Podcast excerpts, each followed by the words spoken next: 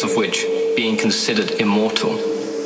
The Hydra was one of the offspring of Typhon and Echidna, otherwise known as the father and mother of all monsters.